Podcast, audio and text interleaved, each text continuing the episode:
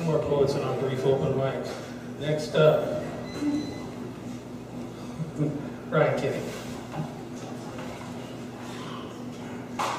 It's okay, you can clap.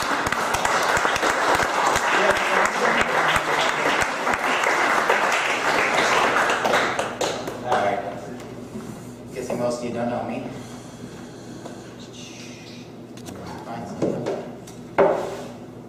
Alright. Uh, this is Relics. When I pull up in my battle scar truck, that old song is playing on the radio, whose lyrics I have misheard.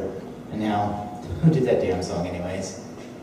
Nonetheless, what I do here through cracks and pops, it definitely suits this house. It's an old, rundown bi-level with a winding porch, and more windows than walls.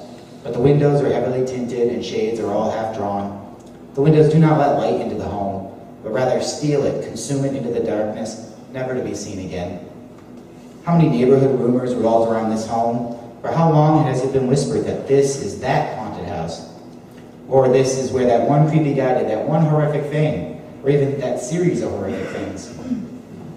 Did the boogeyman originate here, inside the darkness of that house, stealing the sunshine from precocious little boys and girls, finally freed from the confines of scholastic imprisonment, until eventually their days of play started getting shorter, and they returned to their nine months of confinement, with no one to blame but the invisible tenant of that ever-decaying, but seemingly indestructible and insurmountable home.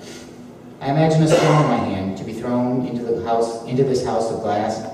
I picture it not breaking the glass so much as piercing a pool of darkness that ripples across the entire house, melting each window and finally freeing everyone's abducted childhoods.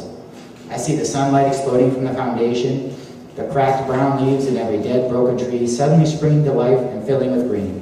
Years of devoured frisbees, kites, and baseballs launching into the air from every crevice.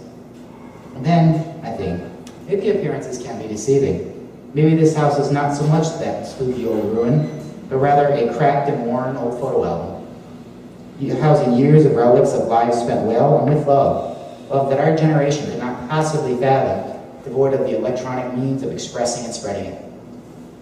How many boys turned men turned soldiers here? How many mothers turned grandmothers turned cherished memories? How many years were cried over scraped knees and first loves, or spent on lover lanes, backyard barbecues, and drunken sibling brawls? Is that old tire finally getting its deserved rest from someone's swing, or off the wheels of a well-loved ancestor to my vehicle, whose lives and legends were parked in this dusty driveway, whose footprints am I standing in right now?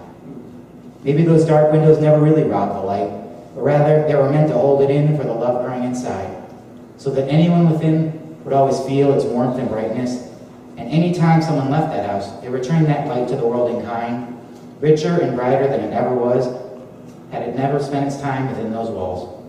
Who are you, O house of stolen light? What secrets do you hold? How many childhoods were used up here, either stolen or spent fully? How many lives have you had? What adventures can you tell me? I smile. This is going to be fun as I kick in the front door.